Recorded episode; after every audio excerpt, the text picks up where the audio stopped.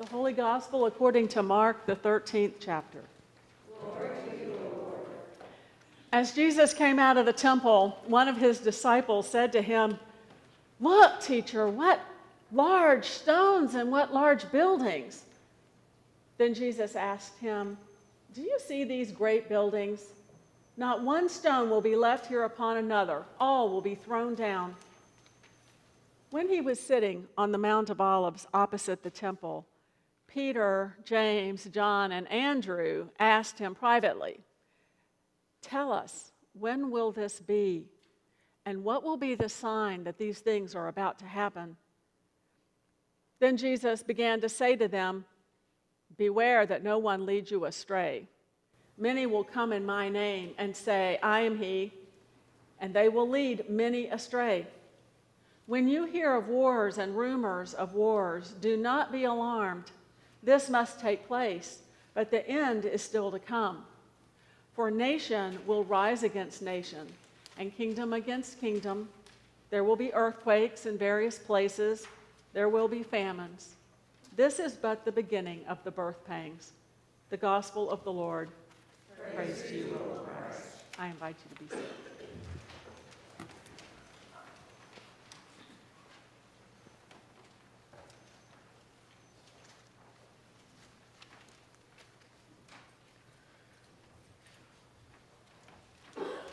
The first time I went to Chicago, I was, I don't remember, 18 or 19 years old. I went with my not quite yet husband to meet his family and see the big city. And I remember it was winter time, it was Christmas season, and we were going to see the Museum of Science and Industry.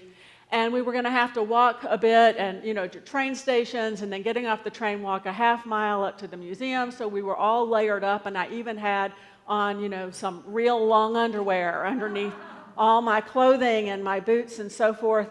And I remember walking into this beautiful structure, and I, of course, the first thing is the heat's on, and you're burning up now with all the layers. So I have to run into the ladies' room and start shedding all of these and taking off the long underwear and shoving it into my purse. Well, I walk into the ladies' room, and I kid you not, it was the most massive thing I had ever seen in my life as a ladies' room. And I yelled out, oh my gosh, this place is huge. There must be 50 stalls in here and rows and rows and rows of sinks. I was just stunned.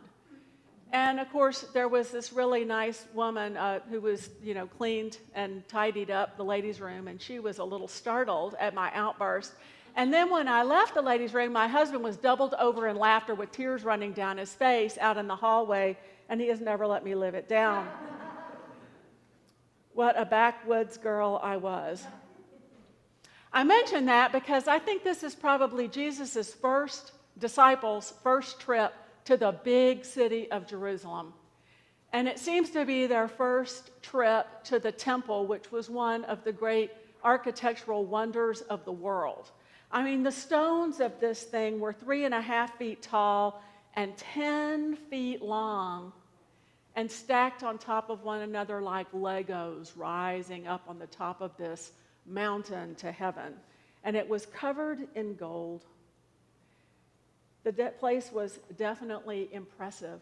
Wow, look, teacher, what large stones, what a huge building, the disciples say. They're just awestruck. But instead of laughing at them as they come out of the entrance, Jesus gives a dire prediction. I tell you, not one of these stones will be left upon another. All will be thrown down. I never saw the World Trade Center standing in person. But a number of years back, on a trip to New York City, I did stand there at the uh, subway station and look down into the hole in the ground where it had stood, and that huge hole was impressive enough in a sobering way. And what's even more sobering is to think that on September the 10th, 2001, no doubt a bunch of tourists from smaller places had walked by saying, Wow, what big buildings. 24 hours later, not one bit was left upon another. The Gospel of Mark is written 40 years after Jesus died. And it's 40 years, I'm sorry, not after Jesus, but 40 years after the destruction of Herod's temple in Jerusalem.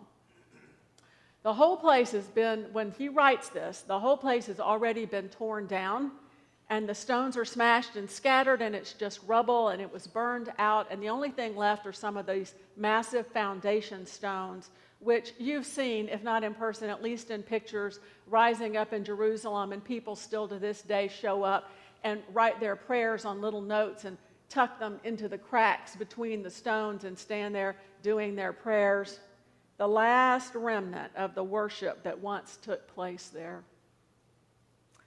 But in the story this morning, it hasn't happened yet, this destruction. And so the disciples asked Jesus, when? When is this going to take place? How are we going to know? What's going to be the sign that all this destruction is about to be upon us? And I'm not sure why. I don't know. Maybe they wanted to prepare, you know, prepare survival kits. It seems like whenever there's a prediction of the end of the world, a lot of people go around becoming survivalists and stockpiling everything so they can survive. Do you want to survive the destruction of everything else? I haven't ever been able to figure that out. And can you really prepare for massive, large scale disaster or for death? Predictions of disaster are nothing new.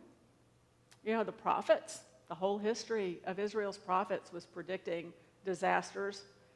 Jesus mentioned some of the really common ones that have happened since the beginning of time earthquakes, famines, wars, rumors of wars. In other words, business as usual. So don't be alarmed. don't be alarmed when you hear about these things and these predictions. Don't get too impressed by big buildings Remain steady. Hold fast to the confession of your hope without wavering because the Lord is faithful. Trust the promises of God. Get together. Have get togethers. Have dinner parties. That's what the epistle letter told us today. Have your book club discussions and your men's group breakfast. Gather for worship Encourage one another to do good works. Practice forgiveness and love. This is how we prepare for the end of the world. There was a huge disaster predicted 21 years ago. Some of you will remember that. It wasn't an economic disaster, it was supposed to be the end of the world as we knew it. And I'm talking about the coming of the new millennium, January 1st of 2000. And I know nothing happened, but do you remember the Y2K predictions?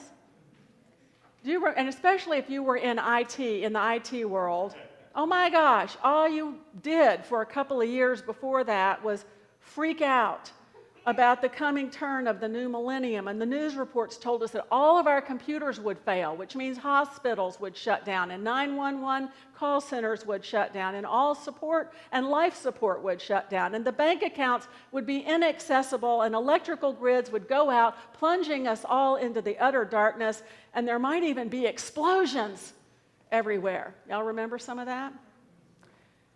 And we were advised to stock up on canned goods like, if all of that happened, a pantry was going to help. Non perishable food items, make sure we had flashlights and plenty of batteries, have cash on hand, gather up your important papers, folks, and if you were really scared, you might even want to run out and buy yourself a gun. All night, the IT professionals sat up, sweating bullets and praying and chewing their lips and waiting for the moment of doom or they attended New Year's Eve parties while remaining on full alert.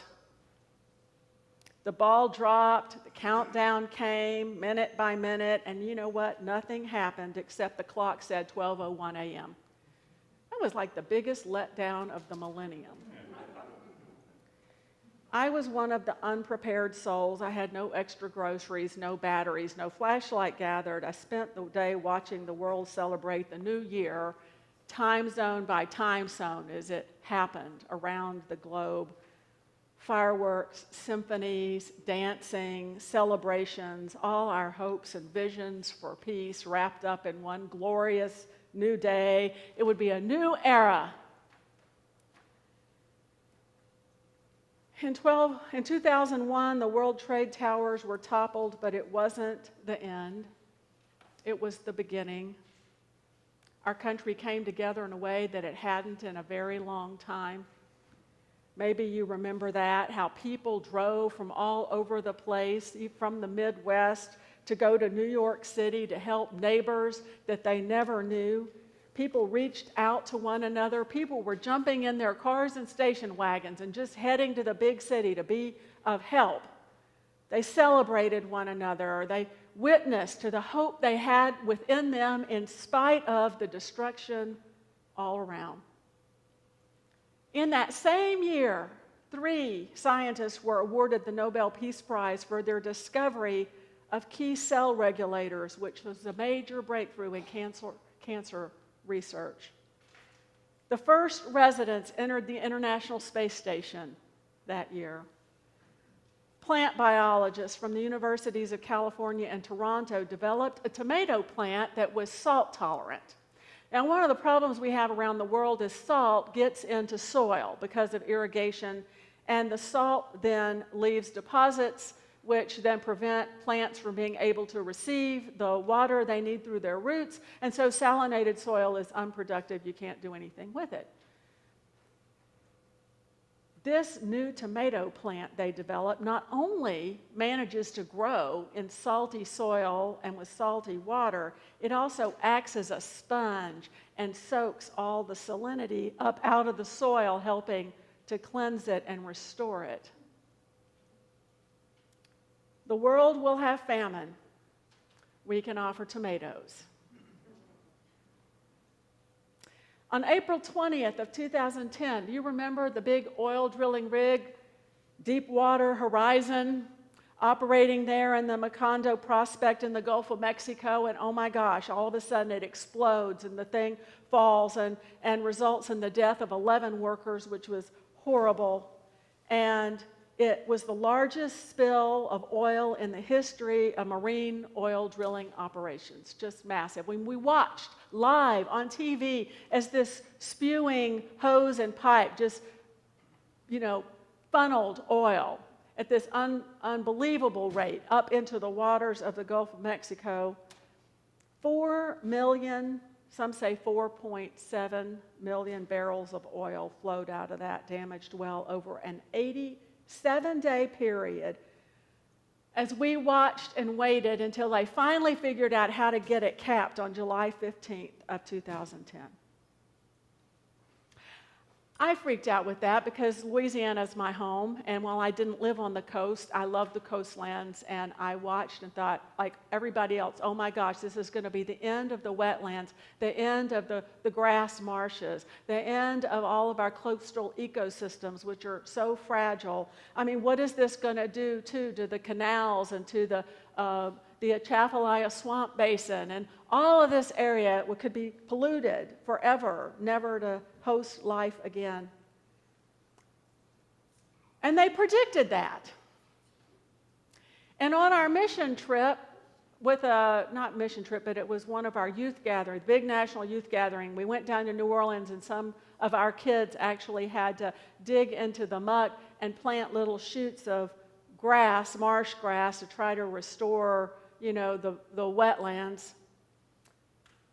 But it turns out the wetlands were restoring themselves. A couple of years after this massive disaster, scientists were scratching their heads and just kind of marveling at how efficiently the earth seemed to be cleaning itself, something we didn't think that could be done. In fact, Jacqueline Michel, a, a geochemist who's worked on almost every major oil spill since not, the 1970s, uh, and as a member of a scientific support team for the Gulf spill, commented, and this is a quote The marshes and grass are showing some of the highest progresses of oil degradation because of the wetness. This rapid degradation is partly due to an increased number of oil consuming microbes in the water, whose population growth in response to the spill is cleaning things up at a relatively fast pace. So, no matter how bad the damage, nature's capacity to repair itself might prevent the unmitigated disasters that many feared on the first sight of the Deepwater spill. She even goes on to say there are many spills where they do not respond at all because to respond would create more damage because nature is more efficient at repairing itself. Today, climate scientists and politicians have been working the news waves calling for the doomsday, you know, the end of the world if we cannot get a handle on our carbon emissions and if we cannot embrace alternative energy sources fast enough, the planet will become completely uninhabitable. All life will be lost. Now, I know we can do better. I am not saying we should return to the past,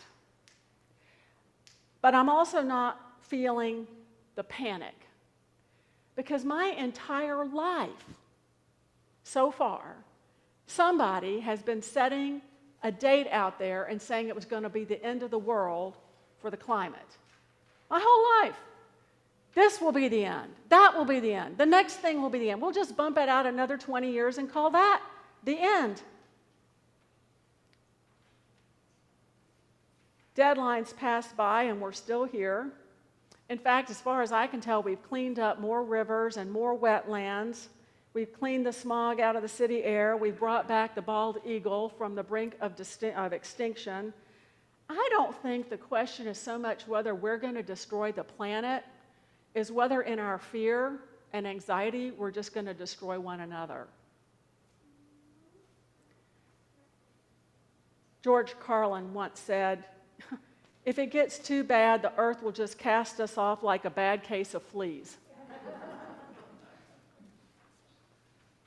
Jesus' disciples were shocked, just shocked, when he and they visited the Temple Mount and he said that temple would be torn down. To them, it sounded like that would be the end of the world, but it wasn't.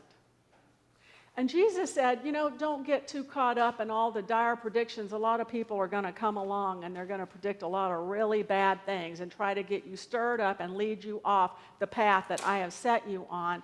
He said, things happen. There are going to be natural disasters, earthquakes, floods, whatever, famines, epidemics, even wars. But none of these are the end of the story, not one, because the end of the story is life. The end of the story is life. God will not let you be destroyed or see the pit. In God's right hand are blessings forevermore. Therefore, let us hold fast with confidence to the confession of our hope without wavering, because the Lord is faithful and let us consider how to stir one another up to love and good deeds, not neglecting to meet together as is the habit of some, but encouraging one another, and all the more as we see the day approaching. For we have a great high priest who has opened for us the door to eternal life and who promised, has promised we will never be forsaken. Amen. Amen.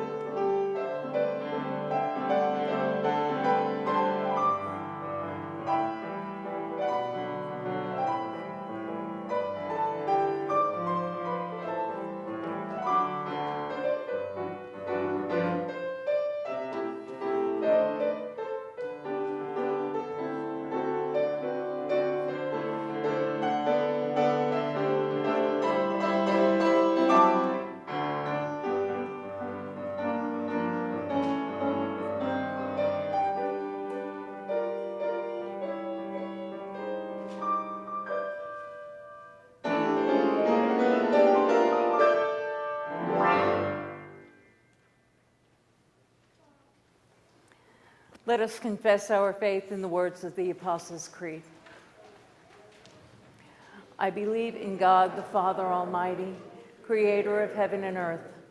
I believe in Jesus Christ, God's only Son, our Lord, who was conceived by the Holy Spirit, born of the Virgin Mary, suffered under Pontius Pilate, was crucified, died, and was buried. He descended to the dead. On the third day he rose again. He ascended into heaven. He is seated at the right hand of the Father, and he will come to judge the living and the dead. I believe in the Holy Spirit, the local Catholic Church, the communion of saints, the forgiveness of sins, the resurrection of the body, and the life everlasting. Amen.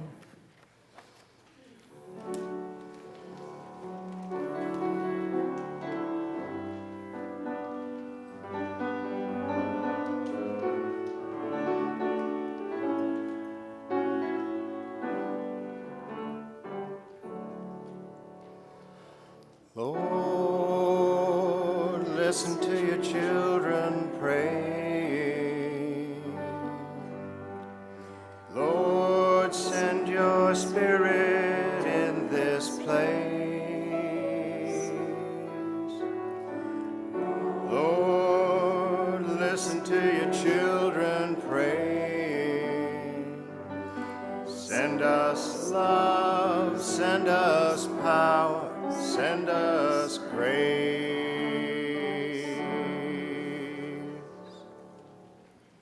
Eternal God, you hold firm amid the changes of this world.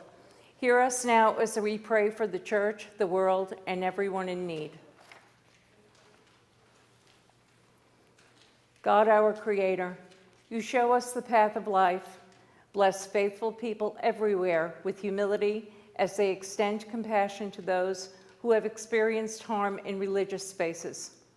Cultivate healthy congregations that tell of and enact your reconciling love. God, in your mercy. God, our constant. You love our universe from beginning to end. As the seasons change, protect animals that migrate and hibernate. Bring them safely to a sheltered place and a more abundant season. God, in your mercy. God, our ruler. You write your law on human minds and hearts. Give wisdom to all elected leaders and officials to govern with insight and compassion. Lord, in your mercy. Lord of every blessing, your Son's blessing came to those living with poverty, grief, hunger, thirst, and persecution. Grant your blessing and healing to all who suffer, and those we name before you now. Karen Benning, Dick Bennett, Charles Erickson, Norma Evanson, Ann Fritz, Bob Harms, Peggy Kessel, Patty Kipper, Barb Nichols, Marlena Smith, and all those we hold in our hearts. God, in your mercy. God, our beginning and our end, your beloved people shine like the brightness of the sky. We thank you for the lives of all who rest in your eternal mercy. Assure us of your resurrection promise. God, in your mercy. God, our hope and strength, we entrust to you all for whom we pray. Remain with us always through Jesus Christ, our Savior. Amen. The peace of the Lord be with you all. I invite you to turn to your neighbor with words of peace.